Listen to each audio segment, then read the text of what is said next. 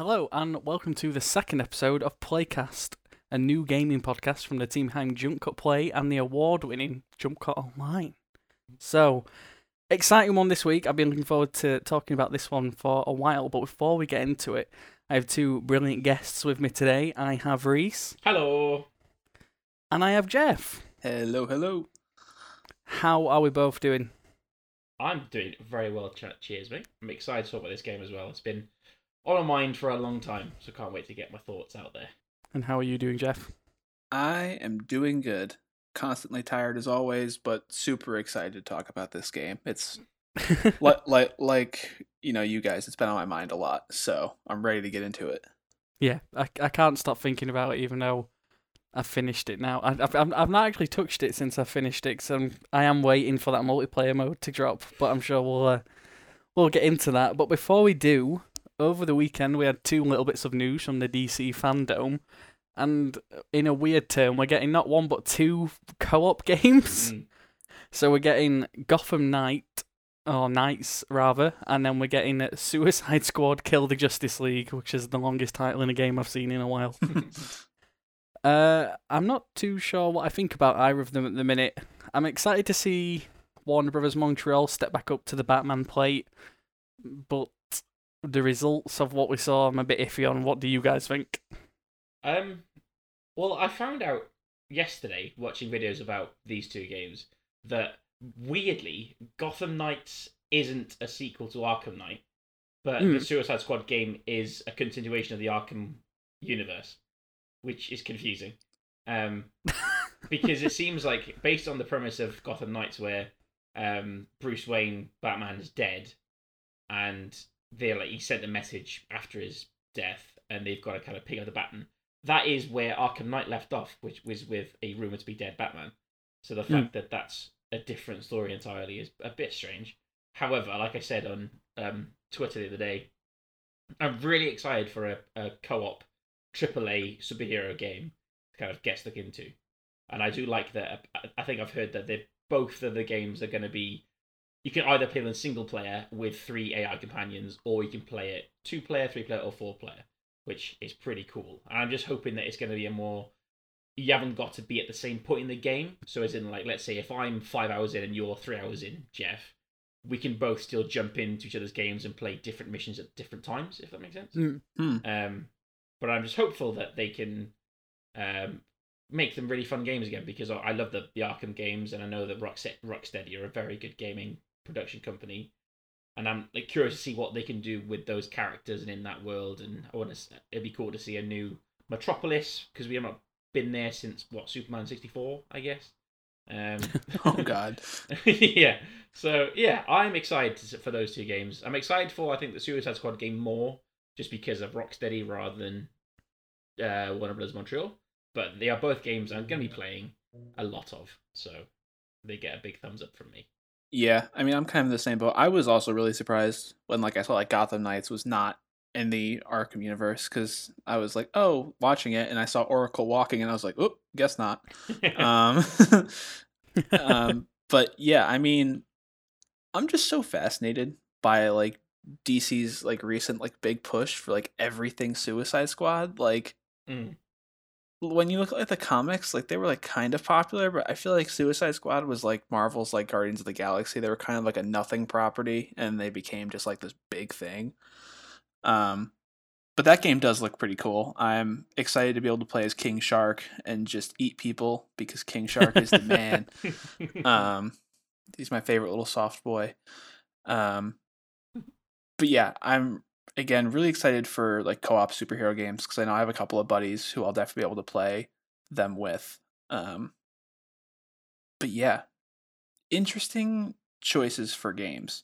I'm I'm curious to see if either game will kind of incorporate couch multiplayer, because I know it's kind of like a thing of a, like, sadly, like a bygone era now, but I still think there's people out there that enjoy kind of playing games locally. I know it's a bit difficult at the moment, but I would be curious to see whether that option is actually included. Mm, if they make it kind of like a the Lego Marvel style. Mm. Um, but then I did see, I think it was in the Gotham Knights trailer, where it showed, I think it was Batgirl and Robin taking out some sort of room. And there were some shots of them doing kind of like split screen co-op of it, with Robin doing some on the left and then Batgirl on the right, and then they kind of swapped over. And so I, I based on that clip alone, that two second moment, it suggests to me that it's possible that there could be some couch co-op, which would be very fun.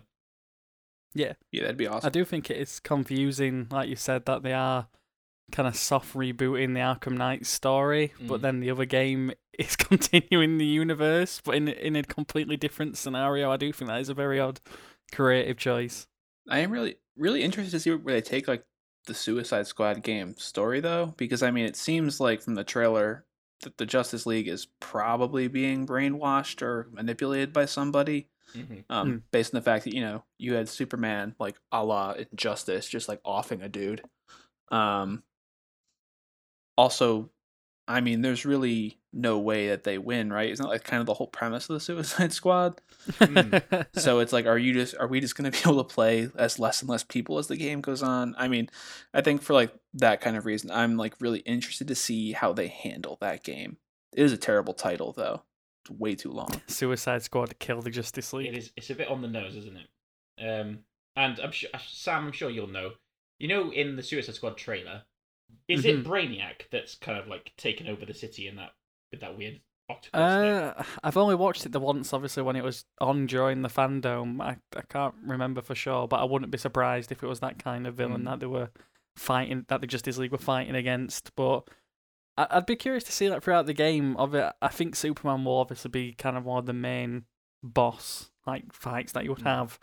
Uh, if we're fighting other members of the Justice League, I'm curious to see how the dynamic of that'll work, because fighting Batman, I imagine, would be one of like the hardest battles in the game. it's, it's, yeah, potentially. And I think I think I, I was watching kind of an anal- analysis on it yesterday, and they, the creators of uh, Rocksteady wanted to kind of with Suicide Squad wanted to make the heroes that you fight against the ones that are really difficult to kind of design a game around. Like Superman yeah. is obviously super overpowered in any situation. So you would he'd be impossible to kind of create stakes for, and the Flash is hard to design around because he's too fast and all sorts of stuff like that. So yeah, I think they've they have got a challenge in front of them, um, but I'm excited to see how it goes.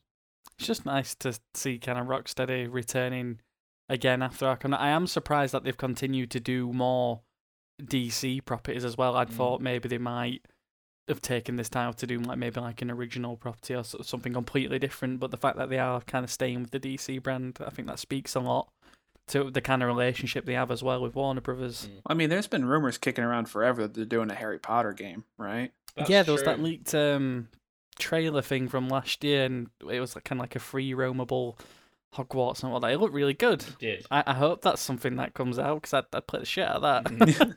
Yeah, so I mean, maybe they have like two teams working on stuff is what I would imagine. I mean, I, I the thing is with Suicide Squad is I, I trust Rocksteady. I mean, they did pretty much no wrong with the uh, with the Arkham games, and so mm.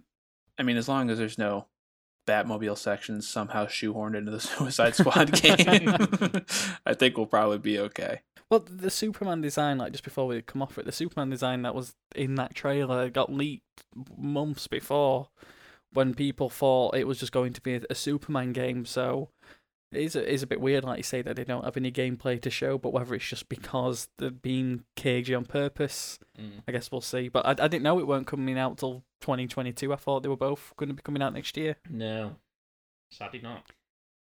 I wonder, I mean, I know the Avengers game's coming out this year, and that was in development for quite some time, but I wonder if these games are kind of a response to that. I don't know, maybe I'm looking too far into it. Well, I've actually, I've read something about that today um, that seemed to suggest that the D C games were very similar to the Avengers um, game. But having played the beta of the Avengers game, um, I hope it's not like that, is all I'll say. I've still not got around to playing it, but uh, I'll take your word on it, because I know you've uh, been a bit...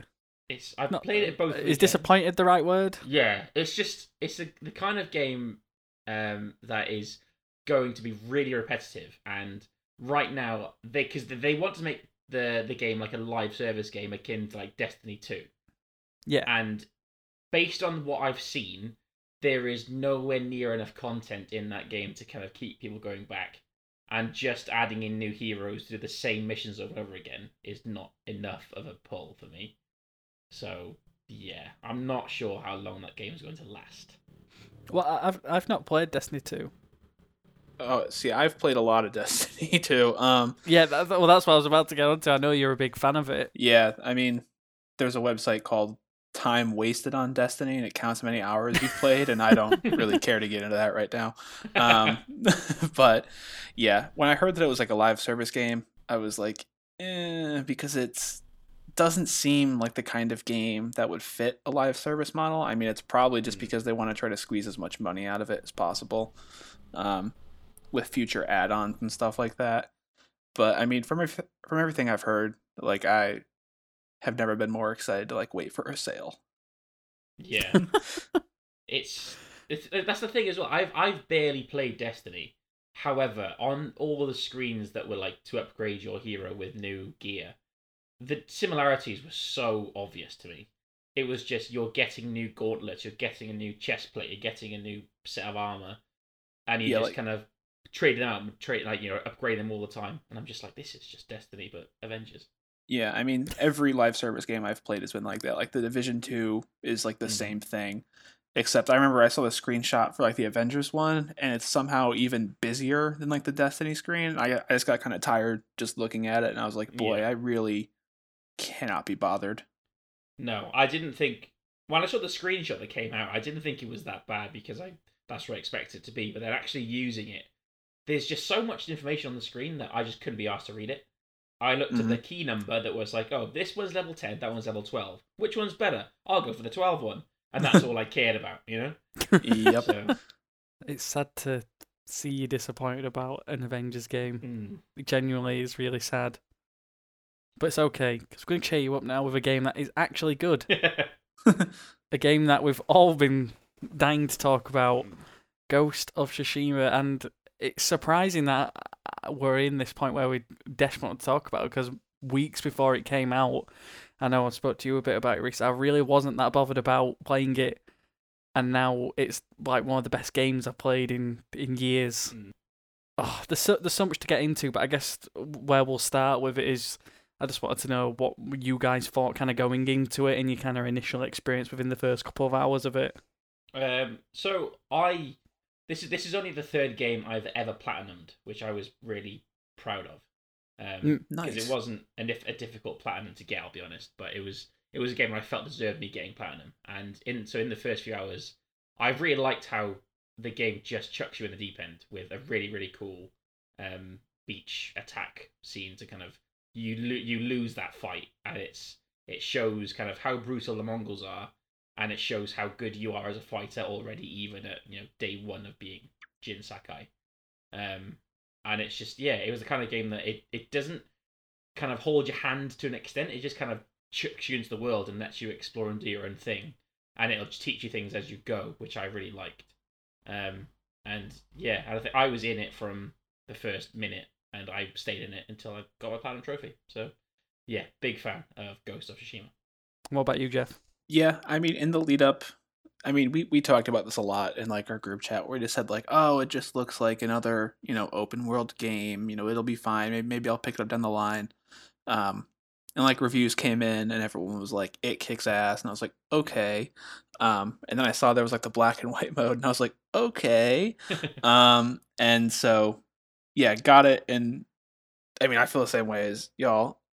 That first opening mission, the second, like, those those arrows started flying at you when you were charging the beach, I was like, yes, I am all in.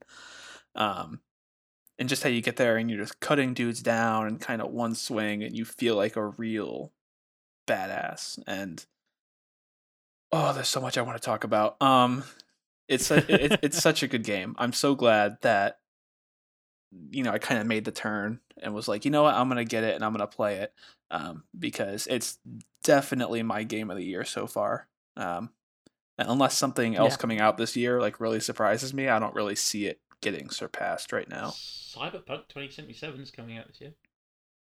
Dude, I think Cyberpunk's going to be a flop, but that's a whole other episode. Jeff out here with the takes.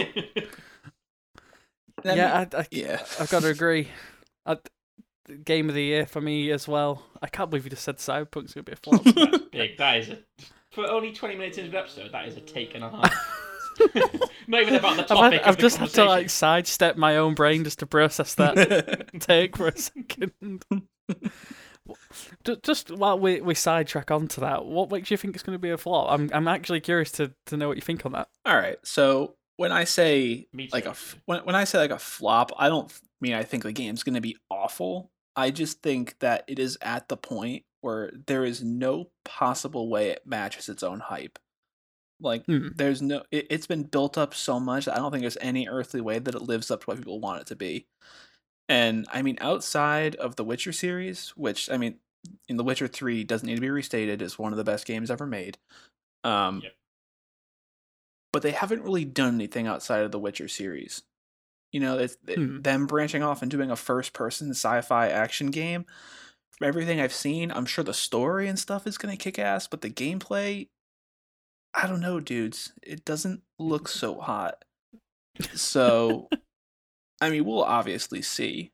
But I think, I don't think it's going to be, you know, getting trash in reviews. I think it'll get perfectly fine reviews, but I don't think it's going to yeah. be, you know, this like earth-shattering thing that people seem to think it's going to be. Mm-hmm. You know, the the thing that kind of springs to my mind when I've seen some of the like the limited gameplay we've seen so far, it looks very similar to like the Deus Ex series. Mm. I feel like it's pulling a lot from that, yeah. so I don't know how it's going to kind of evolve on, on that formula. Obviously, I'm happy for them to obviously show us the kind of unique kind of vision they've got behind it.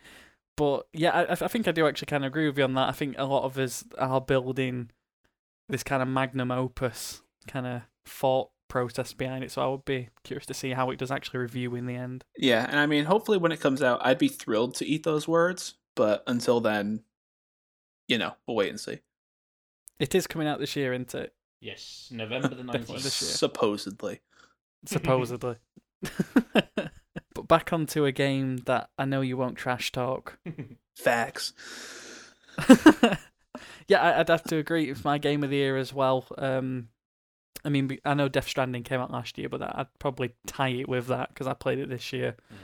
But yeah, it's, there's so much going on with it. Like you said, before it came out, I did just think it was just kind of like another kind of generic open world where you've got kind of like your Assassin's Creed type bases that you have to take down and stuff like that. But the thing that kind of is the strongest crux of the game for me is the story. I think the writing is absolutely phenomenal. Mm-hmm. And I think it's a real testament to the game as well, as it being kind of like a swan song to the P S four, because it kind of shows off the console in some very... Uh, interesting ways. Like the load times on this game are insane. Yeah, amazing. Like, yeah. Oh my god, I don't get how it loads these huge, like, detailed environments in like four seconds. It's incredible, but yeah, it it, it kind of reminds me a lot of Red Dead two. This game as well. Like, um, my girlfriend said when she was watching play, this is just Red Dead two, but with samurais. I'm like, you know what? I can't even say that you're wrong because it kind of is. What I think I liked more. Maybe not more than Red Dead two, because Red Dead two was incredible. I like yeah. the fact that this streamlined lots of the Red Dead two things. So, like, with Red Dead two, you know, you were skinning animals and stuff. That yeah. made this literally one button tap, and it was over in less than a half a second. You mm-hmm. know? You haven't got to watch a little a brief cutscene of him physically tearing off an animal's hide. He just picks up as he rides along on his horse, you know? It was the kind of game that was meant to be played at a fast pace. And it did everything it could to make it all seem seamless, which it did. Yeah. Like you said about how the loading times, it was, you know, normally a load time, that's when you grab your phone and just check Twitter, but you had no time to. By the time you picked up your phone, you were into the next bit of the game, you know? It was yeah. brilliant. Mm-hmm. It, it it kind of goes back to this discussion I had with, with um, Corey and I think yourself as well, Rhys, a few weeks ago about the kind of realism in games and... where is the kind of line between realism being something that's fun or something that's kind of not like showy, but something that's obviously done deliberately for the sake of like an experience, like immersion.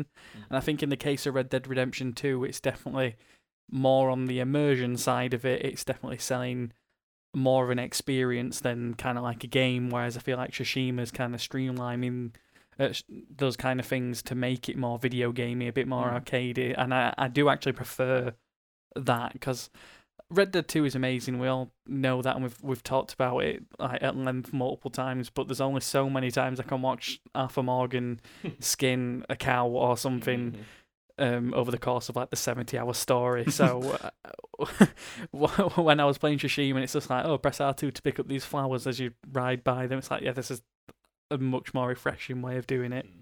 Yeah, I never want to go back to like getting off my horse to picking stuff up. Like I. No. I after this game, I no longer can be bothered.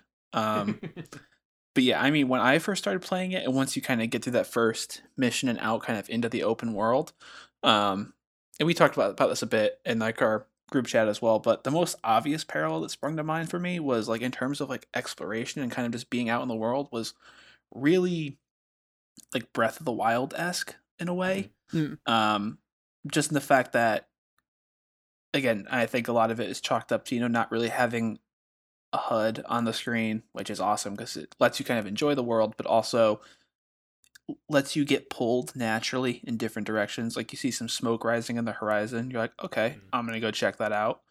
You see, you know, a bunch of like birds circling in the sky. You're like, what are they circling? Let's go find out. Um, that sort of thing. I like how it just kind of lets you take the world at, at your own pace. Um, to your point where it's like, yeah, you can play it really fast, but it's it's weird how it's fast paced and very streamlined, but at the same time really encourages you to kind of take your time and explore yeah. and kind of get immersed in the world, which was honestly really surprised that they pulled off a balancing act like that because it's not easy to do. I've seen very few games do it as successfully as this one. Mm. I think yeah. I'm glad that you said about um, this is a bit like Breath of the Wild, even though I've never played it. From what I've seen online, there were features of this game that were very similar. Like, I really enjoyed doing the um, the shrines that were like little climbing, jumping puzzles, basically, across the map. Oh, yeah. And I thought they were really satisfying just to kind of a much more chill way of achieving a goal. Rather than having to mow through fifty Mongols at a time, you were just literally just pleasantly climbing up the rock face. And I thought that was really nice and enjoyable to do. It was very chill. Yeah, I have to agree with both of you just said, like the kind of world inviting you into it, because mm. I enjoyed the fact that there was no H U D, because yes. it, it was just so nice to have a motivation that was your own and not necessarily the game telling you what to do and where to go. Like you had that freedom to kind of make make your own story in a way in your head. Like, yeah, I'm this samurai and I'm going to go about my day. I'm going to help these random villagers. with whatever they're doing, or I'm going to go take down the camp, and I've got different ways I can do that. I can either go in uh, the kind of quote-unquote honourable way and fight them head-on as a samurai, or I can do it as the ghost, and I can do it in the stealth kind of way. And I, I enjoyed that. I did get sidetracked quite a bit at the beginning of the game, just with all the random side quests, because for me, it's one of the strongest games I've actually played with the side content, because normally in games like this, the side missions kind of let it down quite a bit, and that like propels me to want to just do the campaign and get it over with. But with this, like the writing on the side missions is just as compelling as the main story. Mm, the actual side quests I thought are really good. I think where it does stumble on the open world bit is probably with the actual kind of collectible side of things. Yeah. Mm-hmm. We, me and Jeff both shared the same issue with the foxes, for example. Oh, the foxes. um, how how many foxes are there? Like how how many? I- I Seriously, forty-nine. I think is the so many good boys.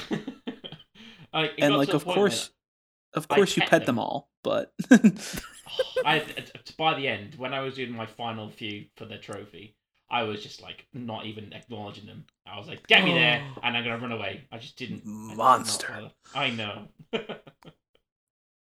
know. um, but no, I think yeah, I agree with you with the side quests. Though I thought the side quests were amazing. And I do agree with you both as well about the H U D not being there, because it was so, the world was so nice to look at as you ride through the world that it was just so inviting in.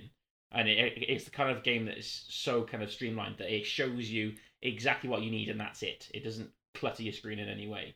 Um, and it's just, yeah, I was really impressed with the overall design of the screen and the map and all. Yeah, I mean, it's really nice to not have to worry about stuff like stamina or like mm. eating to like replenish meters and stuff like that. I mean, going back to Red Dead two, which is one of my favorite games ever made, um, I really liked those elements for that game in particular, but I'm glad that developers are like, okay, not every game has to be like this. Mm. Um, just because I feel like if that was incorporated in this game, it would have kind of taken away from the more streamlined elements. So it's nice to, you know, you can just ride your horse and go as fast as you want for as long as you want. I mean, there there is a cap on sprinting, but it replenishes pretty quickly and you move mm. pretty fast anyway. Um, but yeah, it was just really nice to have a game that just kind of, once you're out in the open world, it kind of just lets you loose. I mean, obviously you're kind of locked to each section of the island until you progress the story, but yeah, I mean, each section is one huge and two full of stuff to do. Yeah. So, I mean, I probably, we, I'm sure you guys are in the same boat, probably spent like the first fifteen hours of the game, like in act one, just kind of moving around. I didn't progress the story yeah. for a really long time. Um, but yeah.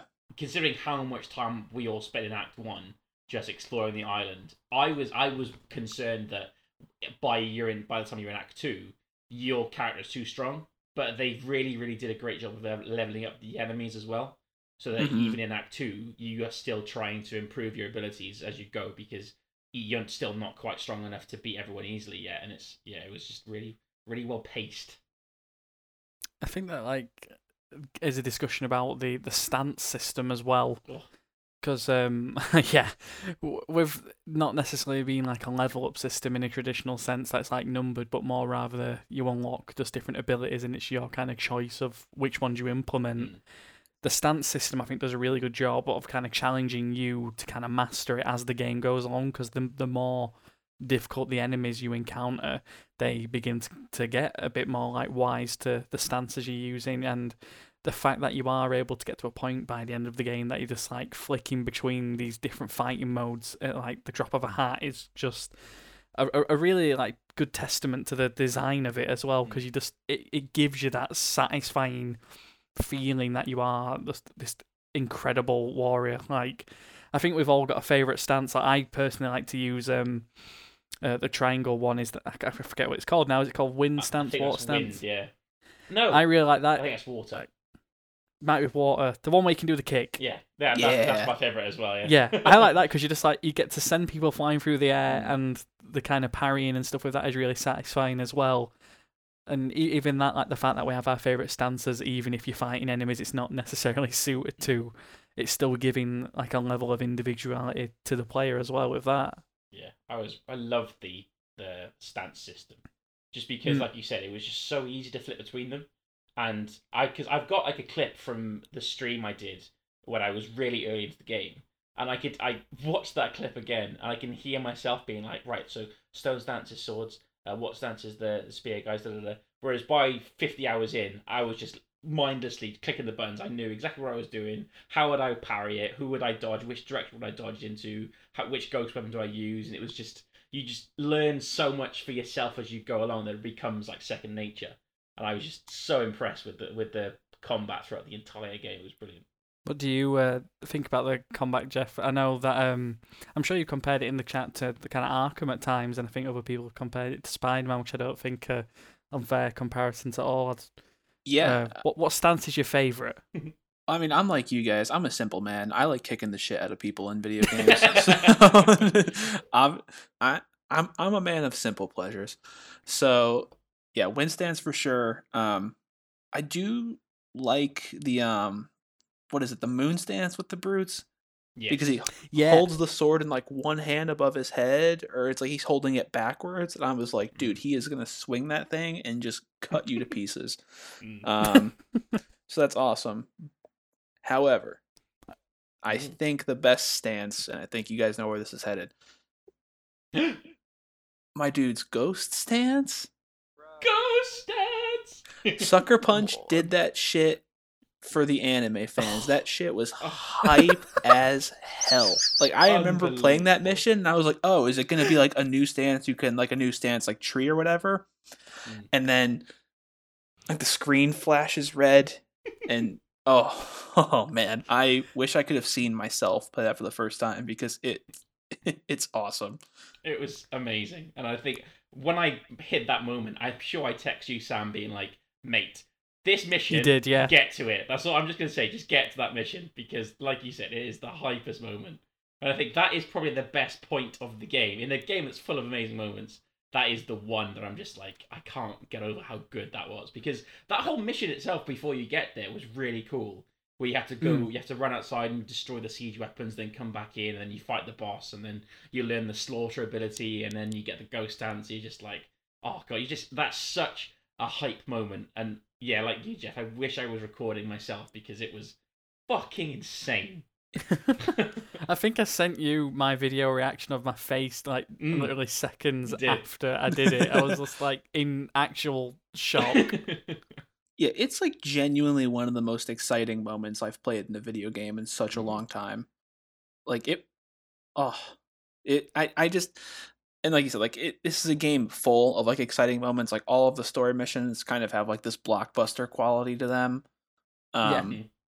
But there was something about that where it's just because you, you just weren't expecting it. I mean, when you're storming, you know, a fort or whatever, you kind of know sort of what's going to happen and, you know, big battle scenes like that. But that, it just, it came out of nowhere. And it was mm-hmm.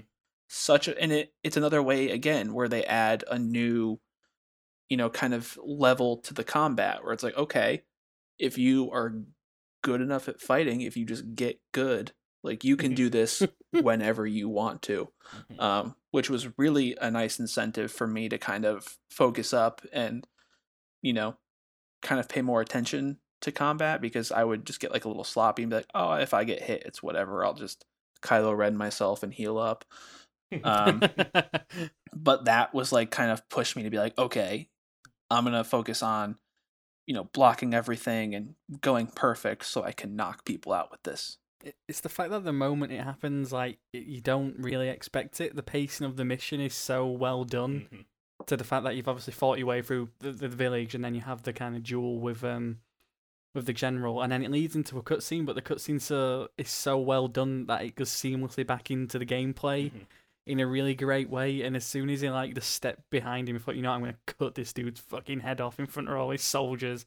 I was just like, holy shit! Like way to like T-posing everybody in this mission.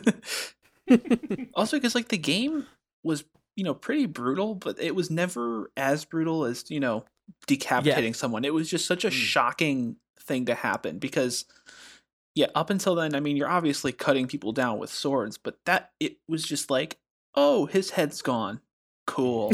And then everything in Ghost Pose, you like, you know, you like de-limb people and they like scream. And I was like, holy shit, am, am I the bad guy?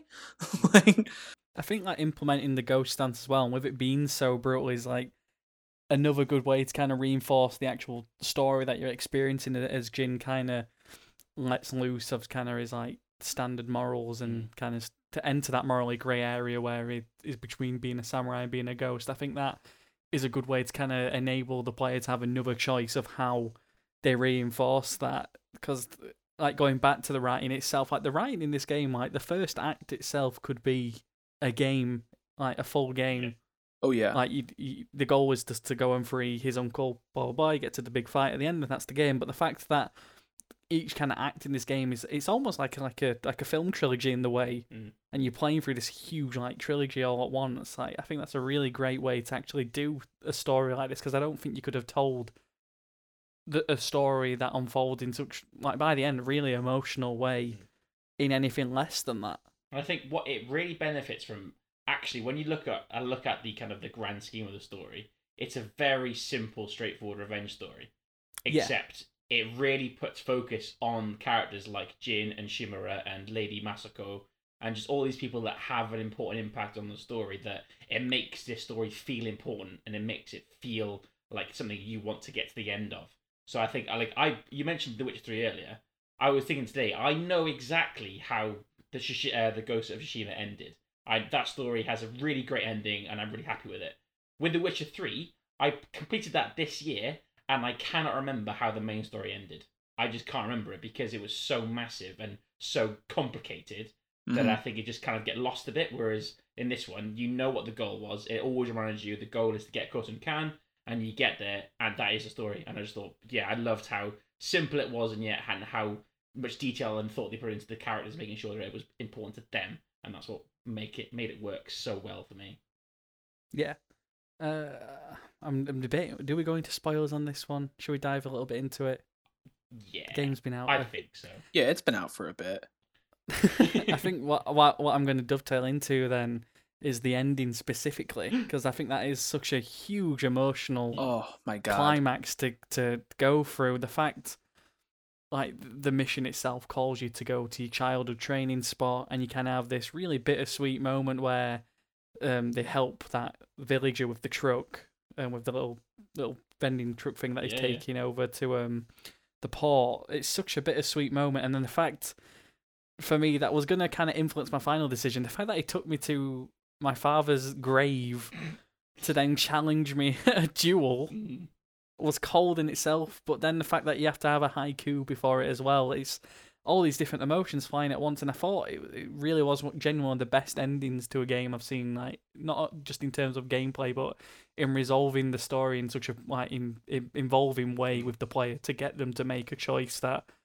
It, it's a simple choice, but I think when I played it, it took me a good few minutes to actually make that choice of either pressing L two to kill um, Lord Shimura or R two to spare him. And for me, I couldn't do it. I had to spare him. I was just thinking all, like, all the journey you've been on, the fact that he wanted to rule the kind of land as like like a pseudo father and son thing. I couldn't do it. What What did you guys do in the end? Yeah, I think the ending is...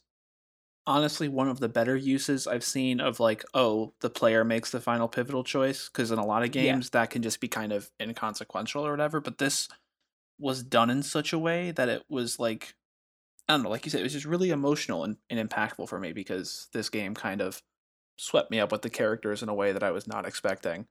Um, in the end, though, I chose to spare Lord Shimura as well, um, mostly because I think, one, it is the more ghost of the two options, and by that point I'd kind of embraced that persona and my playstyle. Um, but I also think, like, story-wise for me, I think it's more interesting for what it sets up, because, I mean, I imagine there will be a sequel to this game. Um, I'd be very surprised if there wasn't. Um, mm-hmm. I think the implications of leaving Lord Shimura alive and having him, you know, kind of you guys be locked in this, like, forever kind of cat and mouse game, um, even though they obviously still care deeply about each other. Um, it's pretty fascinating, and I think it fits the tone of the game um, in that, you know, you get your revenge on Khotan Khan, but, you know, the real story was always kind of between Jin and Shimura. Um, and I, I, I couldn't let him, you know, killed the last remaining member of his family. I couldn't bring myself to do it. I killed him. I, but I was like you, Simon, that I really mulled over for about ten minutes, um, and then I, because I remember it that day, I had tickets to the cinema, and it was at a time when the cinema was just reopened, so I was really excited to go to the cinema again. And I, th- I on the drive to the cinema, I was thinking, have I made the right choice by killing him? And it was it's one of those choices that has so much to say, and it has so many, you know, possible uh, ways to look at it. Because I saw it more as killing him was the more ghost kind of ending, because that confirms Jin as being the ghost, because Jin himself would never have made that decision, but the ghost would have. And mm, yeah. it also, it does put an ending on the fact that Shimura will, cannot, you know, be on Jin's case anymore. So it lets um, Jin roam free as the ghost, as his new superhero identity for um, Tsushima. So yeah, I chose to kill him. Um, but it is a decision I've kind of gone over my head many times. And having watched both endings on YouTube, um, I, I'm I'm not happy with my choice, but I think I'm glad I chose to kill him from a storytelling perspective, because I think that yeah. is the overall more concise ending. But then, like you said, if there's a, if there's a sequel, I can imagine it will be one that follows on from him being kept alive, I would imagine. But who knows? Uh, that, that's the thing I was just going to say. Like, if they do make a sequel, which I imagine they will, which ending will they mm. stick with? I'd be curious to see which one they do go with. It would be interesting. I think if they go, if they go for, like, the Witcher three approach, which at the start of The Witcher three, you go to a meeting with a king in the land, and you have a big conversation with him about the previous events of the Witcher games, and huh. you kind of you choose what happens to certain characters. So it's like, oh, this person was dead, but that person was alive, and then that will tell how the story goes. So it, I can imagine if it's sophisticated enough on the P S five, it might well be, because that's going to be a very cool console. It might be a thing where at the start it will say, "Oh, we're Shimura." You could say, "I killed him" or "I spared him," and that might change how one character plays out. Where they might have a new character be the ward of the land, or they might have Shimura come back. We just don't know. Whether that's possible or not, I don't know. But that could be cool. As a way That'd to be out. cool, yeah. Because mm. that way they kind of honor whatever the players choose, and exactly. they're not just saying, "Okay, you know, if you chose to kill him, well, too bad for you."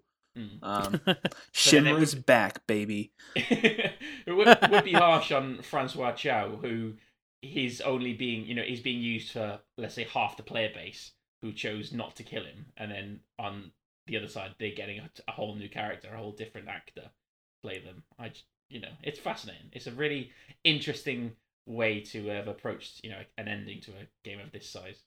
The new player should just be like Shimura with like a comically large mustache. yeah. Fake oh, with it, fake glasses and a big nose. It's me, Lord Shimura. it, it's um. It, speaking then, you were saying about watching the endings on YouTube. Mm. Um, just a random kind of factoid. It was weird for me because I played the entire game in Japanese with the subtitles. Oh.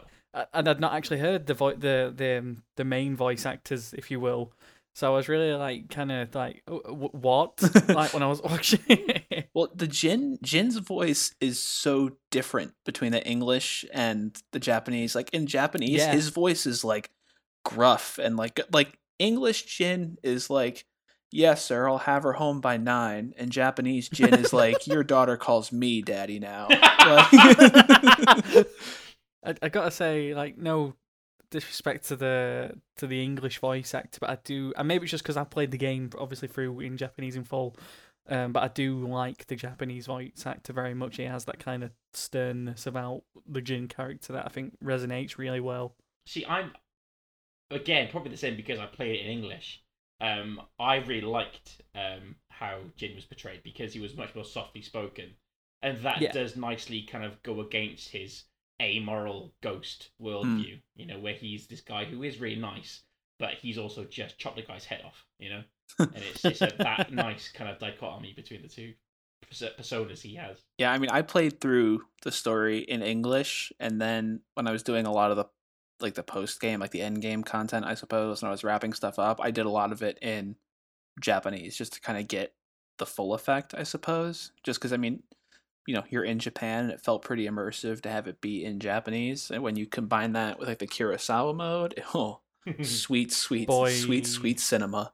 Um, I didn't play Kurosawa mode enough, I think, because I, I played it really early on. I think it, in, when I got to my first fort liberation moment, I turned it on for the duel against the leader. Oh yeah! Holy shit, that looked incredible. But then the rest of it, I think I was just so caught up in the story and watching it unfold. And I also, I loved the colours of the game anyway. I thought it looked so colourful yeah. and really oh, pretty yeah. to look at that I didn't want to sacrifice it for a black and white mode, but that's just my preference. I do love that you can swap back and forth on the fly, though, and have it not oh, yeah. impede your gameplay. So, mm. like you said, like you could do the whole Fort Liberation in colour, and then for the duel, swap it to black and white and get like the extra like little touches in the sound effects, and it, it's... Yeah. It what like what a cool touch for a game. The game knows how um, good looking it is as well, with the fact that you can access the photo mode within like the tap of a button. Oh. Like they know how good this game looks. Yeah, and it's yeah. one of those things where the Spider-Man photo mode was really good on P S four. I spent a lot of time in that game, but the detail on the Tsushima photo mode was just differently compared. It was like, it, and also I loved how easy it was to use. Like, and I, I've seen from even my pictures to your picture that you made, Sam, like, you found settings I didn't know existed in that game to show just how detailed it is. Whereas I thought, oh, these pictures look wicked because I moved the camera slightly on a Dutch angle and made it black and white. And I'm like, that is cinema. Whereas you found fucking, I don't know, purely red and black stuff to make it look epic. And I'm just like, bloody hell. But no, the photo mode was sick. And I was, I spent... That probably, I would say I played the game for about fifty plus to maybe sixty hours, I would easily say that I play, I had at least five to ten hours in the photo mode alone. It was just so easy and fun to use. It's so addictive. It got to the point where I, I'd be mid-fight or something. I'm like, oh yeah, I need to pause it there because mm-hmm. I need to like get him like slashing the sword. Mm. It's got the sparks of the sword. I need to get that. Yeah. And then I'd tinker around for like fifteen minutes trying to get it. Like, okay, I guess I'll play the rest of the mission now. That's what was so good, was that it was literally one button, the right D-pad, and that was it. You were straight in the photo mode. Because it made those epic moments where, yes, you've got the clang of the sword, you've got your your fire, your sword's on fire at one point, you've got that perfectly in time with you swiping down. It's just, yeah, it made, it made creating action shots so simple and so satisfying. Yeah. The stuff that people have done with the photo mode, like, mm. as well, it's just mind-blowing. That like that people are making these incredible images with, with a game of all things as well. Mm. I also really liked. Do you, do you guys have a favourite side quest that you went on? Ooh, Ooh. Um, good question. Mm. I, I do like. I mean, I've still got them all to finish because, like I say, I've not really touched the game since I did the campaign because mm. I just wanted to kind of leave it for a little while before I return to it. But um, from what I've played so far, I do like um, the Lady Masako missions. Mm-hmm. There's, again, similar to the main story, there's a big kind of emotional resonance there. Uh, I don't know how it ends yet, but I know you were saying it's quite a shocking ending. There's maybe not ending, but there is a surprise moment that I wasn't expecting. Yeah, yeah. So I'm I'm I'm curious to see how that wraps up. But like we were saying, all the side quests are pretty strong. Mm. Even the ones where it's um, I forget his name now. Is it? Nori? Is it, is it Kenzie? Oh, with Kenzie, the, um, yeah, yeah. Yeah, with the Saki truck thing. Even his missions are, are fun to do. Yeah. So yeah, I think I think when I get round to wrapping it up, I will dive more into the Masako stuff. But yeah, that, that, that's got to be my favourite so far. Yeah, I mean, my favourite was probably Sensuke Ishikawa's missions right up until the end. mm. Though I wasn't a, a huge fan of how that side quest that side chain ended. um I'd say my favorite ending was probably Norio's because it felt mm. the most like visceral to me, and it was kind of matched the main story and like its depiction of like brutality and how this whole thing is like changing people. um I really, really enjoyed that. Um, plus, I spent the whole game wondering if I would get to use that long, like, spear blade that Norio had, and we never got to. And I'm a little sad that we didn't. Mm. But, yeah, I mean, all of, like, the side character side missions are just so well written. And I like that they had the, you know, more than just, like, standard side quests. They had all these side quests that were dedicated to specific characters. Um, it kind of gave you... Yeah. You know, a reason to push through. We should also talk about the uh, the mythic quests too. Oh, oh, they they were probably early game. They were my favorite bits. Like I think it was yeah. the, the Heavenly Strike one, the very first one you get. Oh my god! Oh god! You you you have a duel that I just wasn't expected to have to unlock this skill, and then the way you finish it is by unlocking that skill. It's like now you can use that move to finish off your opponent. You're just like, oh my god, it's so epic. And even then, you know, the other ones where you fought one of them in like a bed, like a bed of lilies, and there was one where you fought him in a, a lake with lots of lanterns floating around you. It's just the way they framed those duels in the game on those mythic quests and elsewhere were just. Which was which was you know. the one where you fought like the demon and you were surrounded by like ravens and they were like slowly circling oh, in. Yeah. That was the um the explosive arrow one. Mm. Oh my god, that was such yeah, that was, a good duel. Th- that was awesome. Yeah. I really liked that they touched on like the folklore oh. aspects of the Japanese history. Yeah. Awesome. That's a good segue, actually, to my next uh, point with Tsushima. But I will just add on that Heavenly Strike before we go to that. I love how badass it is that Jin Sakai is just like, yeah, uh, I'm just studying your movements. Yeah. Uh, and now I know it. Mm-hmm. Incredible. I use it to kill you. Yeah, it's wicked. But talking about the kind of mythic elements of uh, the kind of Japanese folklore that's in the game, it was revealed, um, I think it was, was it last week, yeah. that we're getting this Legends co-op mode that's uh, going to kind of expand on those kind of tales a bit more on, in a scenario where we can all team up and fight together. Who would have thought that we were getting co-op in this game? Like, no one. I just can't wait. And also, based on like the trailer, it looks to me a bit like, not in the same way, but it looks a little bit like Far Cry three Blood Dragon was to Far Cry three. where mm. it's going to be a totally different look by using the same mechanics of the game. So this, obviously the online version is going to be much more fantastical with like demons and monsters, I think, and beasts to fight rather than other samurai. Um, yeah. But it looks awesome. It looks so much fun. And I've, me and you, have already picked out, I'm going to be the Ronin, you're going to be the... Is it? Assassin. The assassin. And then whoever wants to join our clan, they have to decide one of the other two. But I'll be the... Uh... I'll be like the bard, which is like the sake merchant. I'll be Kenji. Yeah, please do. Supply us with our sake. I'd be curious to see as well, like whether you can actually make like a clan and stuff like that, and pick mm. a little emblem and stuff for you to team up with. That'd be really cool. You can get like on your cape. Oh, oh, mate. I think you can. I hope you can do stuff like that, because I think they said that they're gonna they're gonna be like raids and stuff in the mm. online mode, which would be oh. just so sick. Just like really long, like almost like dungeons with a big final boss battle where it's like four of you just fighting some demon. Awesome. It's gonna rip. Awesome. I know they've said there's a survival mode as well, and I'm a sucker for a survival mode. Mm. And the fact that we're gonna get to do it is like samurais and stuff, it's is like, just yeah. e- even better. C O D zombies, but Shima samurai. Like, oh my give god, give that to me. It sounds so good. I can't, I can't wait to play and, it. And the fact that they're giving it to people who bought the game, they're giving it to us for free, which is mm-hmm. just yeah. nuts. It seems like a ton of content, like a ton of work yeah. went into this. Like, I would gladly pay money for it just based on what we saw alone. But like, I am so happy that this is coming out like for free. I can't wait to just dig into this game again. I wonder if they'll uh, they'll expand it as well down the line, because obviously we don't know whether we're, like we've been saying, whether we'll get a Tsushima sequel, and, and obviously if we do, it's going to be quite a few years before that comes out. So I wonder if there's going to be quite a lot of like post game content for Tsushima. I think maybe the co-op could be kind of a start of mm. it. I wonder if they would make any more um kind of story based D L C as well with Jin. That'd be interesting. That'd be cool. In before they uh, drop a uh, Ghost of Tsushima like battle royale mode.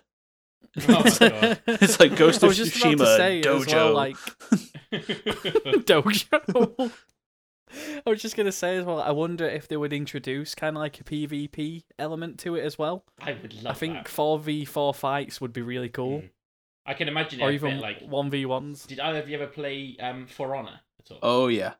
I played a bit of it, yeah. That has a very cool PvP mode, because every kind of character has different stances and stuff. And that it does, it would fit well into this universe, because you might pick a character who has a shield, so that would force your opponent to use different stance and different fighting techniques. And I think it could work really well, and it would really put people against each other in a really exciting way. So I would be all for a PvP mode. Oh my god, what if they do one v one PvP, but it's in the, the duel style instead of like the core combat? Oh my god. god. Imagine Can you imagine watching yourself with you, you and your own fucking jump cut cape rock up against Jin Sakai? Oh my god! Oh, Sucker Punch, call us, please. Oh, if they did like kind of like a tag tournament version as well, mm. where you could like tap somebody in to come fight for you. Oh, jeez. I- I'm so down if they. I don't know if they would ever do it, but if they did one v one PvP duels, that, that would, would be so good, insane.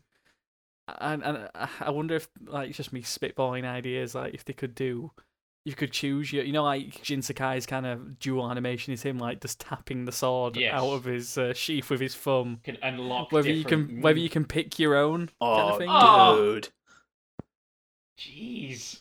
It'd give you the options to kind of pick it. Yeah, like you said, Jeff, Sucker Punch, give us a call, mate. We've got ideas. Let us know.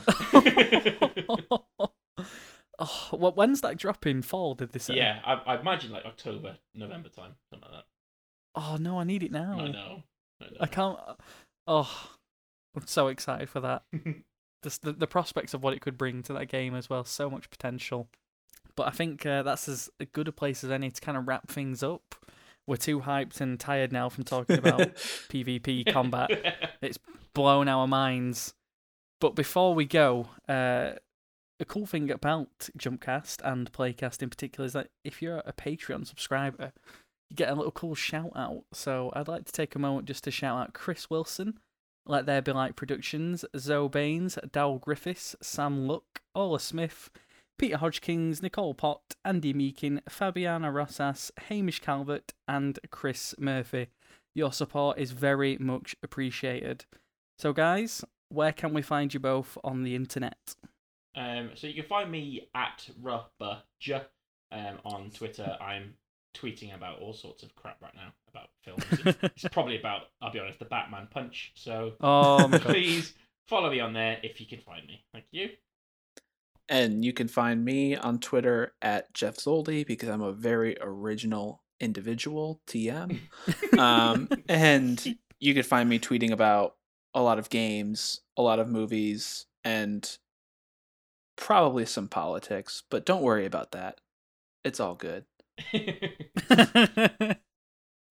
And you can find me at Sunday Rain, where, like Rhys, I'll also be talking about the Batman punch, because it just seems to be replaying in my mind all day so now.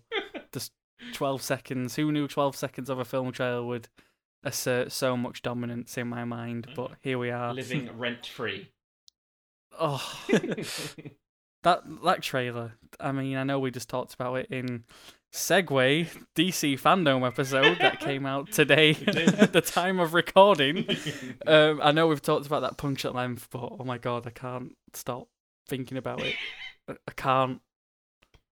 Oh, so good.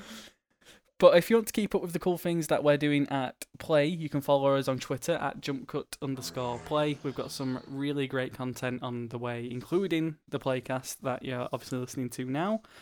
And yeah, that pretty much wraps it up for this week. So thank you for joining me, boys. I really appreciate it. Anytime, mate. Of course. Can't wait to get the band back together and talk about Ghost of Tsushima. Nice. nice. Nice. How long have you been thinking about that? Dude, I've been sitting on that since I finished the game. It's been weeks. Sucker Punch really need, need to give us a call. We've just sorted out their post-game content and the sequel. Exactly. So we're making it easy for them. Give us a call. Two Ghosts to Tsushima, eh? Oh my god. This is going to get out of hand very quickly. We need to stop. We do. But yes, thank you very much for tuning in, everybody, and we hope you have a fantastic week. So with that, bye-bye. Bye.